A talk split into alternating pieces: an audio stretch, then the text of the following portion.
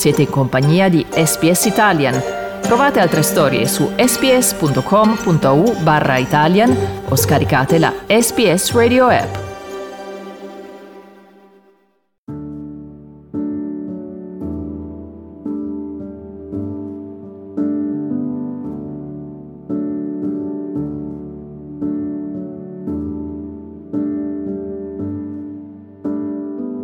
Sydney per la sua prima esperienza australiana la regista Rosetta Cucchi che dirige la Adriana Lecouvreur di Francesco Cilea all'Opera House di Sydney in una coproduzione con il Teatro Comunale di Bologna e il Teatro dell'Opera di Oviedo, che ha già riscosso un enorme successo di critica e di pubblico quando è stata messa in scena in queste due città.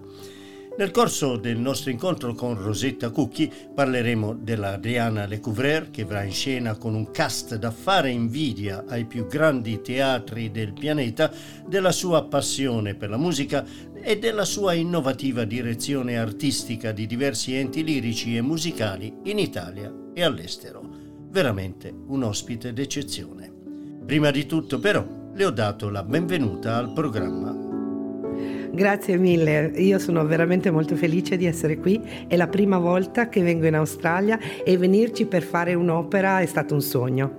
Venire a lavorare alla Sydney Opera House per me è stato veramente un traguardo e un grande piacere. Quest'opera nasce nella sua mente, questa regia della Adriana Lecouvreur, che ci trasporta in un periodo che parte dal 1700 ai giorni nostri ed è un concetto che ha avuto enorme successo di pubblico e di critica quando è stata messa in scena in Italia. Ecco, ci racconti come è nata questa idea, raccontandoci anche un po' la storia dell'Adriana Lecouvreur per chi non la conoscesse. Beh, la storia, prima di tutto la storia di Adriana Lecouvreur è una storia che parla di teatro, perché Adriana Lecouvreur è vissuta realmente nel 1700 ed era un'attrice della Comédie Française, una grande attrice della Comédie Française che si innamora di un principe, di, un, di, questo conte di Sassonia e purtroppo questo è un amore non felice perché lui è un uomo che è leggero, in questo senso ama diverse donne e oltre ad amare se si può dire amare Adriana, ama una principessa, la quale principessa si rende conto di non essere l'unica nel cuore di Maurizio e capisce che Adriana è la sua rivale e la uccide la avvelena con delle violette piene di veleno che lei manda ad Adriana. Quindi una storia sì d'amore, ma anche una storia di teatro. Ehm, quando io ho cominciato a pensare a quest'opera mi sono resa conto che questi due temi, l'amore e il teatro. Sono i due temi conduttori della, dell'Adriana Lecouvreur ed entrambi questi due temi sono due temi universali, due temi che possono essere posti in ogni epoca e saranno sempre due temi attuali, quindi dal Settecento dove Adriana Legouvreur è veramente vissuta ai giorni nostri, l'amore e il teatro, sono sempre due temi, due passioni grandi e attualissime. Quindi ho deciso, siccome l'Adriana Legouvreur è divisa in quattro atti, di parlare di questa donna come di tantissime altre donne nella storia del tempo che hanno dedicato la loro vita al teatro che hanno dedicato la loro vita all'arte in qualche modo. Per cui abbiamo cominciato il primo atto nel 1730, anzi 1732, anno in cui Adriana muore.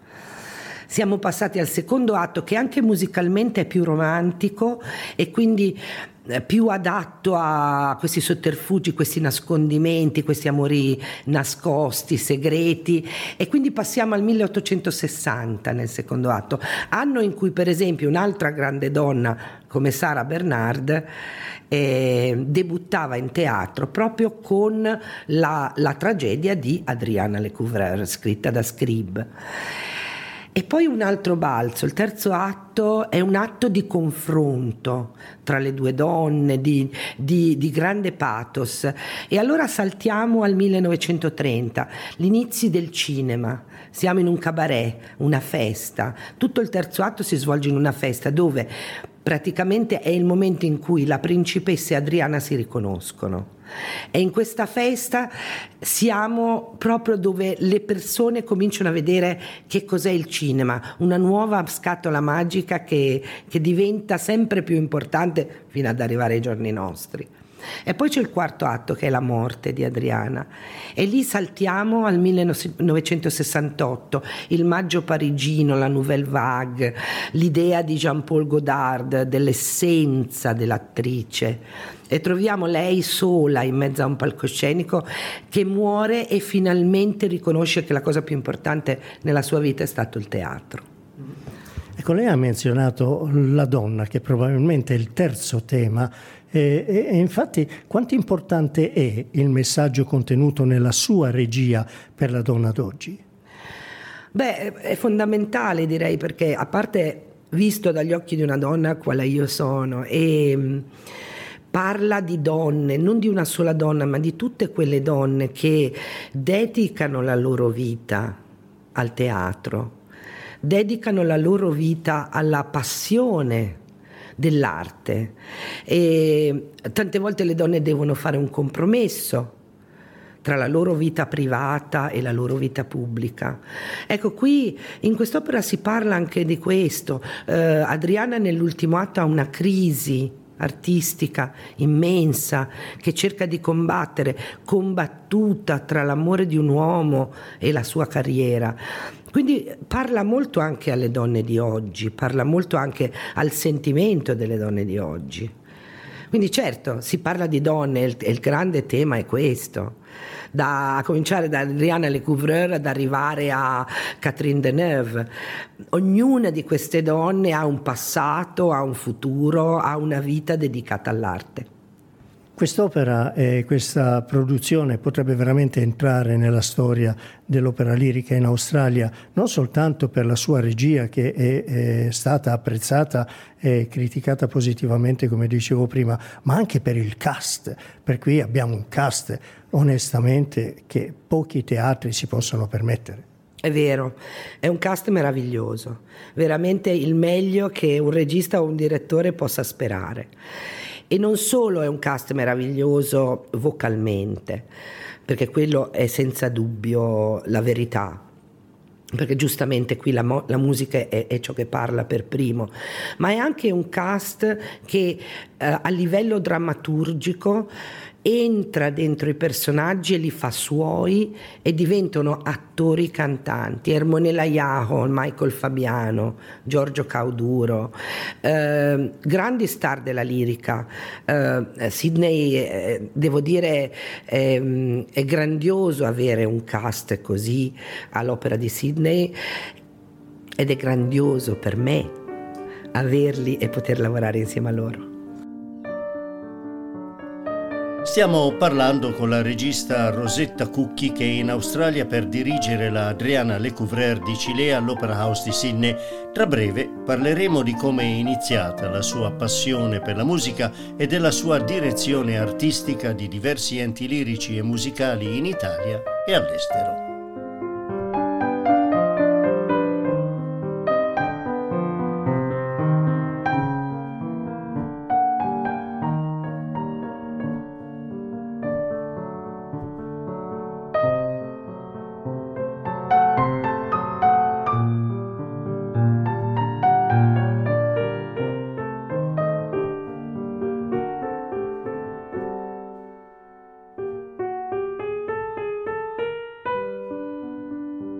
Abbiamo Rosetta Cucchi e non possiamo lasciarci sfuggire l'occasione di parlare di lei. Ecco, lei in realtà non nasce come regista, bensì come pianista e quindi musicista. Com'è nata questa sua passione per la musica? Beh, eh, la passione per la musica è nata quando avevo quattro anni, ero all'asilo e volevano, le suore mi volevano far andare a dormire nel pomeriggio e io che non volevo dormire andavo sempre nella camera della superiore dove c'era un pianoforte e cominciavo a strimperlarlo finché la madre superiore ha deciso di farmi studiare e da lì ho cominciato il mio iter come pianista e ho fatto tante cose come pianista, ho fatto tanti concerti assieme a grandissimi cantanti. E, Dopodiché la mia università è stata sul teatro e, e, quindi il mio occhio è salito sul palcoscenico. Credo che l'opera fosse per me il completamento di un sogno, la parola che si unisce alla musica. E questo per me è stato il passo successivo. Non ho mai lasciato il pianoforte, ancora suono e ancora mi suono le mie opere quando devo farne una regia. Per cui la mia fedeltà alla musica c'è sempre, che non significa una pedissequietà al libretto, bisogna essere in quel periodo, no, si può essere in qualsiasi periodo, l'importante è essere fedeli a ciò che la musica ti, ti descrive e la musica è veramente descrittiva. Quindi sì, ho cominciato come pianista e, e adesso faccio prevalentemente regia. Ehm, quando ho cominciato a fare regia l'ho cominciata proprio con una signorina che sarà qui quest'anno, che è Ermonella Iaho. Abbiamo cominciato cominciato insieme a Wexford, nel eh, luogo dove adesso io faccio il direttore artistico, e abbiamo fatto una piccola traviata insieme che è stata una traviata fatta al pianoforte con piccole cose, dove lei cantava forse una delle sue prime traviate e io facevo una delle mie prime regie. Da lì, forse vent'anni fa, non so quanto tempo fa, siamo ancora grandi amiche. Eh, lei menzionava Ermonella Iao nella traviata, ebbene le posso dire che la traviata di Ermonella Iao viene considerata la migliore traviata che sia mai stata messa in scena all'Opera House di Sydney, eh, dopo, sì, perché eh, onestamente eh, oltre che ad essere una cantante è anche un'attrice straordinaria. Quindi Ermonella Iao, certamente. Lei ha menzionato il Wexford eh, Festival Opera in Irlanda, che non è l'Opera Festival, non capisco come mai preferiscono essere Westford Festival Opera, ma comunque prima di questo lei è stata coinvolta in Italia con opera, dei eh, festival di opera lirica che eh, ha portato eh, a conoscenza del grande pubblico, soprattutto quello di Lugo. Ecco, ci parli eh, di questo teatro innanzitutto, perché è un teatro storico sì. per l'Emilia Romagna e per l'Italia, ma soprattutto anche di come poi ha cambiato un po' la direzione artistica. Ma io ero molto giovane quando mi hanno dato la direzione artistica del teatro di Lugo. Lugo è una piccola città dove ha un gioiello di teatro del Bibiena, quindi un, veramente un gioiello storico.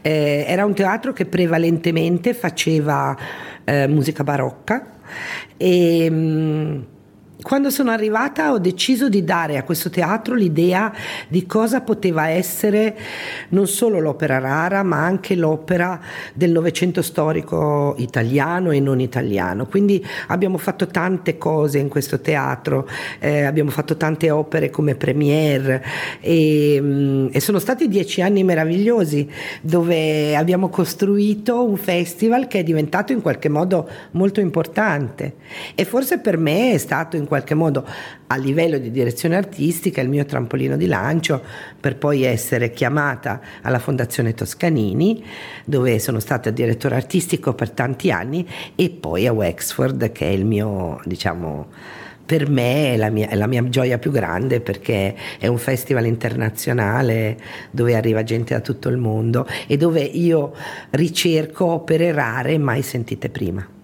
Infatti proprio eh, eh, mi ha portato alla mia domanda successiva perché lei ha menzionato due volte opera rara e, e, mi incuriosisce perché lei è un'esperta di opere rare, ne ha scoperte moltissime, ne ha messe in scena moltissime, non soltanto al Wexford Festival Opera, ma anche in altri teatri. E, come mai questa eh, passione per l'opera rara?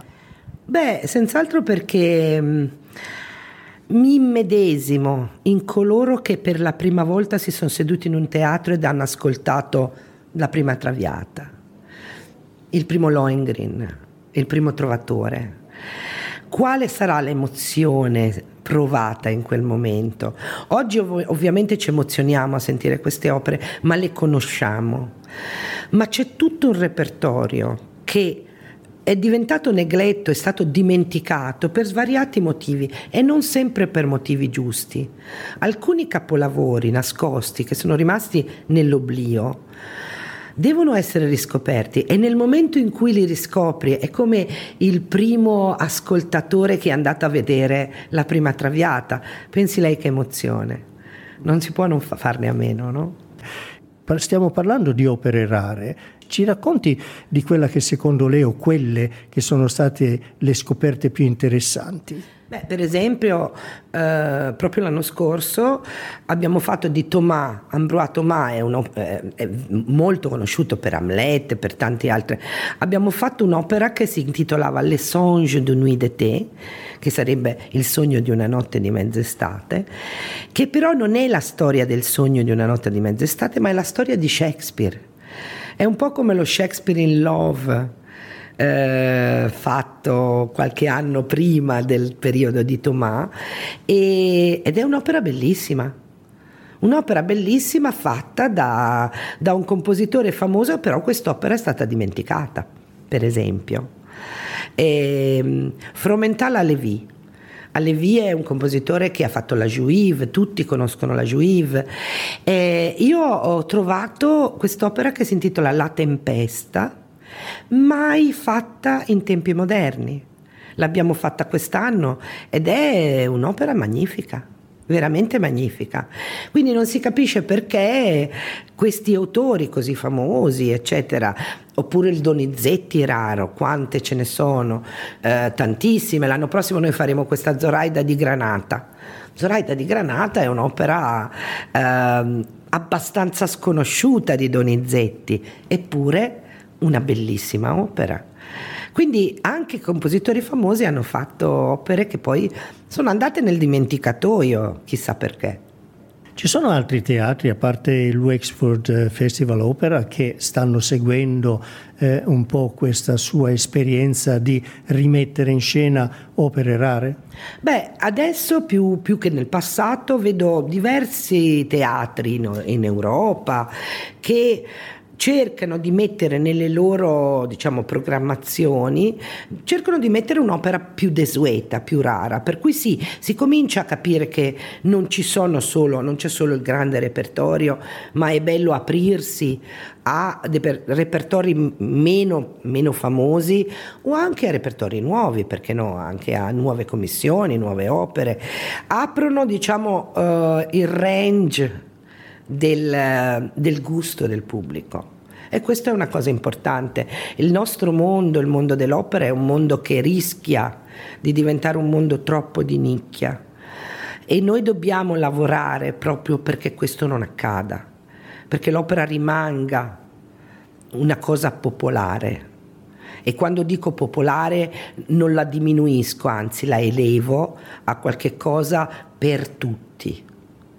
Questo qualche cosa per tutti è un qualche cosa che può avere eh, successo e restare nel tempo come le opere che vediamo ora cose, scritte nel 1400, 1500 eccetera, Monteverdi eccetera, soltanto se vengono apprezzate dal pubblico. Oggi invece i compositori che si avvicinano all'opera, eh, compositori moderni, eh, scrivono delle opere che in realtà il pubblico non è che apprezzi molto o è, o è una, una no, impressione sbagliata. Non sempre, e dipende dove, eh, e dipende dai pubblici. Purtroppo eh, la cosa più soggettiva è il gusto di una persona per qualcosa.